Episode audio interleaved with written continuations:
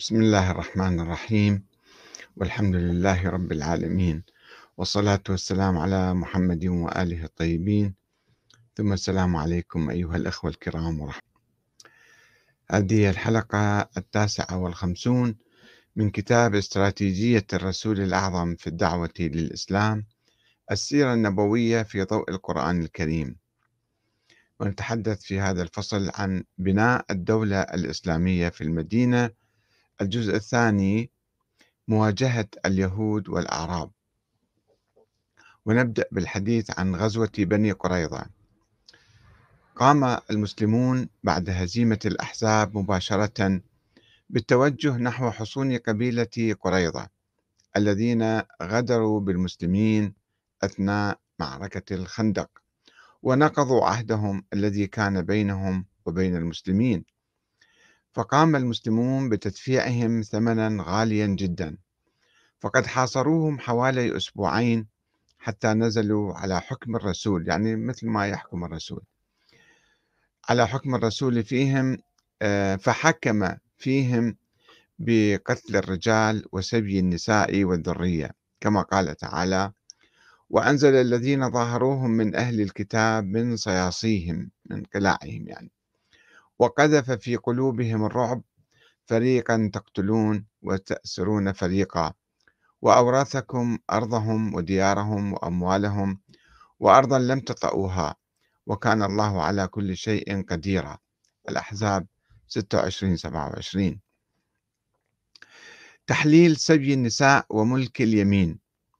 وقد أحل الله في هذه الغزوة لأول مرة سبي النساء، حيث نزلت هذه الآية: يا أيها النبي إنا أحللنا لك أزواجك اللاتي آتيت أجورهن وما ملكت يمينك مما أفاء الله عليك، وما ملكت أيمانكم وما ملكت أيمانهم، لكي لا يكون عليك حرج، وكان الله غفورا رحيما. الأحزاب آية خمسين. قال ابن إسحاق، وهو مؤرخ من منتصف القرن الثاني الهجري: ثم أن رسول الله قسم أموال بني قريظة ونساءهم وأبناءهم على المسلمين، واصطفى لنفسه من نسائهم ريحانة بنت عمرو، فكانت عند رسول الله حتى توفي عنها وهي في ملكه. وقد حرم الله في آية تالية من سورة الأحزاب الزواج الجديد للنبي إلا ما كان من ملك يمين، لا يحل لك النساء من بعده، ولا أن تبدل بهن من أزواج ولو أعجبك حسنهن، إلا ما ملكت يمينك. الأحزاب اثنين وخمسين. وقام النبي بعد تلك الغزوة بغزو بني المصطلق وأسر نسائهم وذريتهم، وتزوج جويرية بنت زعيمهم الحارث بن ضرار بعد أن كاتبها وأعتقها. وكانت جويرية بنت الحارث من نصيب ثابت بن قيس، فكاتبته وعجزت عن أداء ما كاتبته عليه، فجاءت إلى رسول الله وطلبت منه مساعدتها، فقال لها: أو خير من ذلك؟ فقالت: ما هو؟ قال: أؤدي عنك كتابتك وأتزوجك. قالت: نعم يا رسول الله، قد فعلت. فأرسل رسول الله إلى ثابت بن قيس فطلبها منه، فأدى ما عليها وأعتقها وتزوجها. ثم قام النبي بغزو حصون خيبر اليهودية، وأسر صفية بنت حيي بن أخطب زعيم يهود بني النضير وأحد علمائهم، في من أسر من السبايا، واصطفاها لنفسه، ثم أعتقها وتزوجها، وجعل عتقها صداقها، وقبل, وقبل ما يهدى إليه من الرقيق، مثل ما فعل بالنسبة إلى ماريا القبطية أم إبراهيم التي أهداها إليه المقوقس حاكم الإسكندرية الروماني. وقد ذكر القرآن تحليل ملك اليمين في عدة آيات أخرى، منها في سورة النساء: وإن خفتم ألا تقسطوا في اليتامى فانكحوا ما طاب لكم من النساء مثنى وثلاثة ورباع، فإن خفتم ألا تعدلوا فواحدة أو ما ملكت أيمانكم. النساء ثلاثة. وفي سو... آية أربعة وعشرين أيضا إلا ما ملكت أيمانكم، وفي آية خمسة وعشرين من سورة النساء ومن لم يستطع منكم طولا أن ينكح المحصنات المؤمنات فمما ملكت أيمانكم من فتياتكم المؤمنات فانكحوهن بإذن أهلهن وآتوهن أجورهن بالمعروف وأن تصبروا خير لكم والله غفور رحيم. النساء خمسة وعشرين. طبعا قرأت الآية مجزأة وليست بصورة كاملة. وكما هو معروف فقد كان الرق يومئذ شائعا في الجزيرة العربية والعالم، وكان جزءا من قوانين الحرب الدولية، ولذلك فقد مارس النبي استرقاق الأسرى في حروب عديدة، ولم يكن ثمة حكم إلهي قرآني في البداية حول الموقف الواجب من الأسرى، هل هو القتل أم الفداء أم المن والعفو. وعندما وقعت معركة بدر وأسر فيها المسلمون سبعين مشركا قرشيا، تردد المسلمون في قتلهم أو قبول الفداء منهم، فشاور رسول الله المسلمين، فقال أبو بكر يا نبي الله هؤلاء بنو العم والعشيرة والإخوان، فإني أرى أن تأخذ منهم الفدية فيكون ما أخذنا منهم قوة، وعسى الله أن يهديهم فيكون لنا عضدا. وقال عمر لا والله ما أرى الذي رأى أبو بكر، ولكني أرى أن تمكنني من فلان فأضرب عنقه، وتمكن حمزة من أخ له فيضرب عنقه، وتمكن عليا من عقيل فيضرب عنقه، حتى يعلم الله أن ليس في قلوبنا هوادة للكفار، هؤلاء صناديدهم وقادتهم وأئمتهم. ثم قال رسول الله أنتم اليوم عالة أي فقراء، فلا يفلتن منهم أحد إلا بفداء أو ضرب عنق.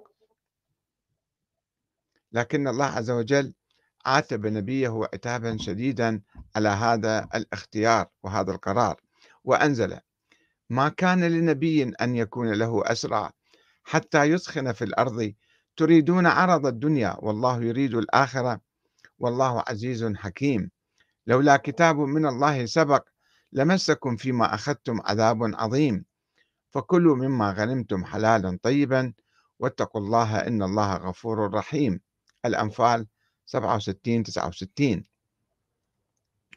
ويبدو أن العتاب كان انتقادا لاختيار أخذ الفداء على قتل الأسرى في ذلك الوقت الذي كان المسلمون فيه ضعفاء وبحاجة أكبر لردع المشركين عن مهاجمتهم مرة أخرى، في حين كان اختيار الفداء بسبب فقر المسلمين وحاجتهم للمال.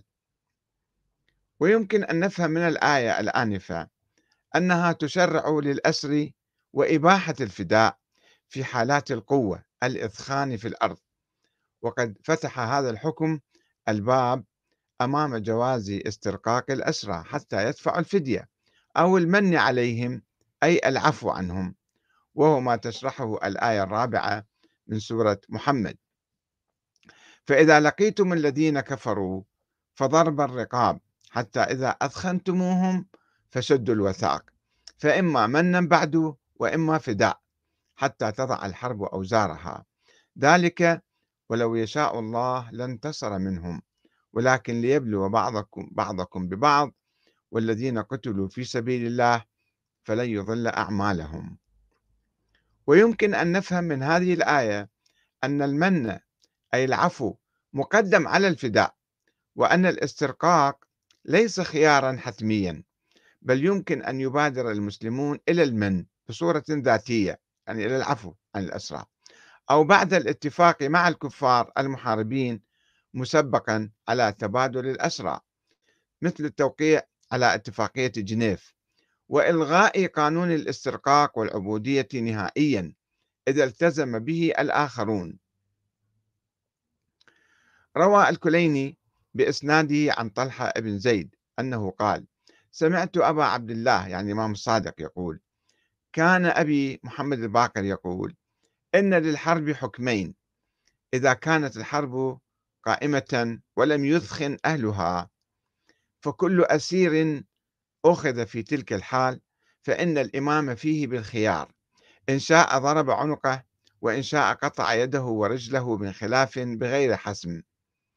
وإذا وضعت الحرب أوزارها وأثخن أهلها فكل أسير أخذ على تلك الحال فكان في أيديهم، فالإمام في فيه بالخيار، إن شاء من عليهم فأرسلهم، وإن شاء فاداهم أنفسهم، وإن شاء استعبدهم فصاروا عبيدا.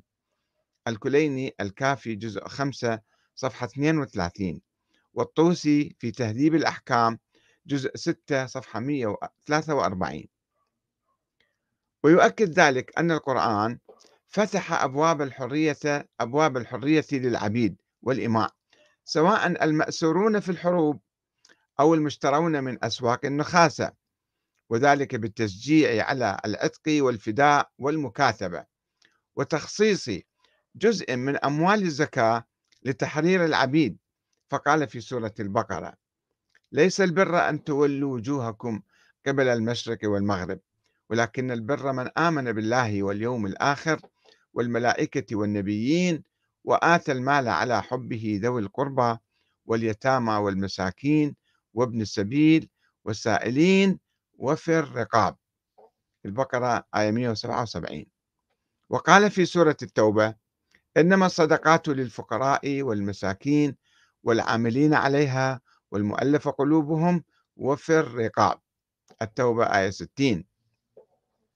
وحث على المكاتبة، وهي تعهد العبد بالعمل للمالك بما يفي ثمنه، فقال في سورة النور: والذين يبتغون الكتاب مما ملكت أيمانكم فكاتبوهم إن علمتم فيهم خيرا وآتوهم من مال الله الذي آتاكم، يعني حتى تعفون عنهم.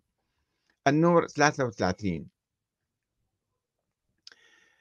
النبي يشن سلسلة من الغزوات على الأعراب، ثم قام النبي باستغلال حالة الهزيمة التي أصابت قريش والأحزاب بشن سلسلة غزوات صغيرة على القرى والأعراب المحيطين بالمدينة المناوئين له.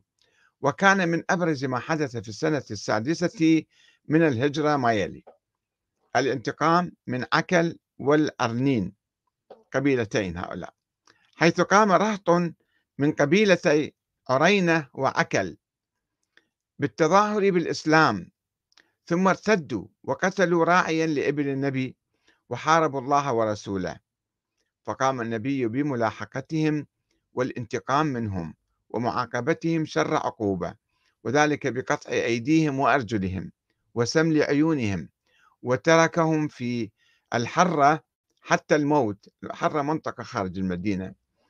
ونزلت فيهم هذه الآية: إنما جزاء الذين يحاربون الله ورسوله ويسعون في الأرض فسادا أن يقتلوا أو يصلبوا أو تقطع أيديهم وأرجلهم من خلاف أو ينفوا من الأرض، ذلك لهم خزي في الحياة الدنيا ولهم في الآخرة عذاب عظيم. المائدة ثلاثة وثلاثين. آه آه وقال الطبري: فما مثل رسول الله صلى الله عليه وآله قبله ولا بعده. قال: ونهى عن المثلى وقال: لا تمثلوا بشيء. الطبري في التفسير حديث رقم أحد عشر ألف وثمانمئة وثمانية و أحد عشر ألف وثمانمئة وتسعة. الحالة كانت فريدة هذه. صلح الحديبية: بعد عام من فشل الأحزاب قام النبي بعملية هجومية على مكة، ولكن بصورة سلمية، فقد أعلن في شهر ذي القعدة من السنة السادسة أنه يريد العمرة، وأخبر أصحابه أنه رأى رؤيا بأنه دخل المسجد الحرام مع أصحابه محلقين رؤوسهم ومقصرين، وخرج في ألف وأربعمئة من أصحابه لا يريد حربا، وساق معه الهدي، وأحرم بالعمرة ليأمن الناس من حربه، وليعلم الناس أنه إنما جاء زائرا لهذا البيت معظما له. واستنفر النبي من حوله من أهل البوادي من الأعراب أن يخرجوا معه، وهو يخشى من قريش أن يعرضوا له بحرب أو يصدوه عن البيت، فأبطأ عليه كثير منهم هؤلاء الأعراب، فلما دنا رسول الله من مكة منعه المشركون من الدخول، فسار حتى أتى منى، ثم نزل بأقصى الحديبية فقال: يا ويح قريش، قد أكلتهم الحرب، ماذا عليهم لو خلوا بيني وبين سائر العرب؟ فإنهم أصابوني كان ذلك الذي أرادوا، وإن أظهرني الله عليهم دخلوا في الإسلام وافرين، وإن لم يفعلوا قاتلوا وبهم قوة، فما تظن قريش؟ فوالله لا أزال أجاهدهم على الذي بعثني الله به حتى يظهره الله أو تنفرد هذه السالفة. وأضاف: لا تدعوني لا تدعوني قريش اليوم إلى خطة يسألوني صلة الرحم إلا أعطيتهم إياها، وإنا لم نأتي لقتال أحد ولكننا جئنا معتمرين.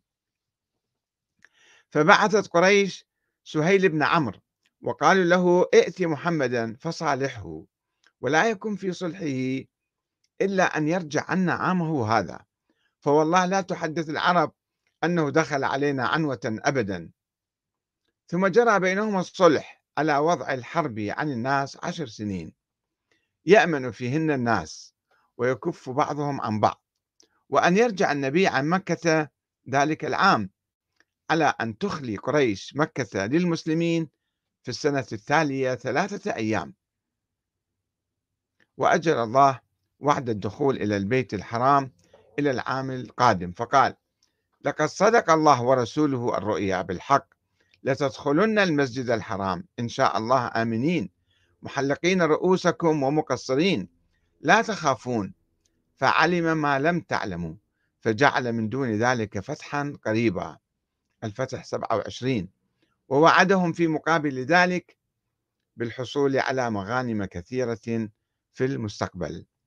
لقد رضي الله عن المؤمنين إذ يبايعونك تحت الشجرة فعلم ما في قلوبهم فأنزل السكينة عليهم وأثابهم فتحا قريبا ومغانم كثيرة يأخذونها، وكان الله عزيزا حكيما. وعدكم الله مغانم كثيرة تأخذونها فعجل لكم هذه وكف أيدي الناس عنكم ولتكون آية للمؤمنين ويهديكم صراطا مستقيما، وأخرى لم تقدروا عليها قد أحاط الله بها وكان الله على كل شيء قديرا. الفتح ثمانية عشر إلى واحد وعشرين. وبين الله للمؤمنين فوائد الصلح والسلام ومضار الحرب، فقال: وهو الذي كف أيديهم عنكم وأيديكم عنهم ببطن مكة من بعد أن أظفركم عليهم، وكان الله بما تعملون بصيرا. هم الذين كفروا وصدوكم عن المسجد الحرام والهدي معكوفا أن يبلغ محله، ولولا رجال مؤمنون ونساء مؤمنات لم تعلموهم أن تطعوهم فتصيبكم منهم معرة بغير علم، ليدخل الله في رحمته من يشاء ليدخل الله في رحمته من يشاء لو تزيلوا لعذبنا, لعذبنا الذين كفروا منهم عذابا أليما. الفتح من أربعة وعشرين إلى خمسة وعشرين. وقد تجلت الآثار الإيجابية لصلح الحديبية فيما بعد، كما يقول الزهري: فما فتح في الإسلام فتح قبله كان أعظم منه، إنما كان القتال حيث التقى الناس، فلما كانت الهدنة ووضعت ووضعت الحرب أوزارها وأمن الناس كلهم بعضهم بعضا فالتقوا وتفاوضوا في الحديث والمنازعة، فلم يكلم أحد بالإسلام يعقل شيئا إلا دخل فيه، فقد دخل في تينك السنتين في الإسلام مثل ما كان في الإسلام قبل ذلك وأكثر أو أكثر. غزوة خيبر. استغل النبي أجواء الصلح الذي عقده في الحديبية مع قريش في السنة السادسة ليمهد الطريق نحو إخضاع يهود خيبر الذين كانوا يقفون عقبة أمام تمدد الدولة الإسلامية الناشئة وإخضاع اليمامة وقبائل غطفان من ورائهم. وقد تمت هذه الغزوة في محرم وصفر من السنة السابعة. نكتفي بهذا القدر، وسوف نتحدث في القسم الثالث من فصل بناء الدولة الإسلامية في المدينة عن رسائل النبي إلى الملوك وأجوبتهم له. والسلام عليكم ورحمة الله وبركاته.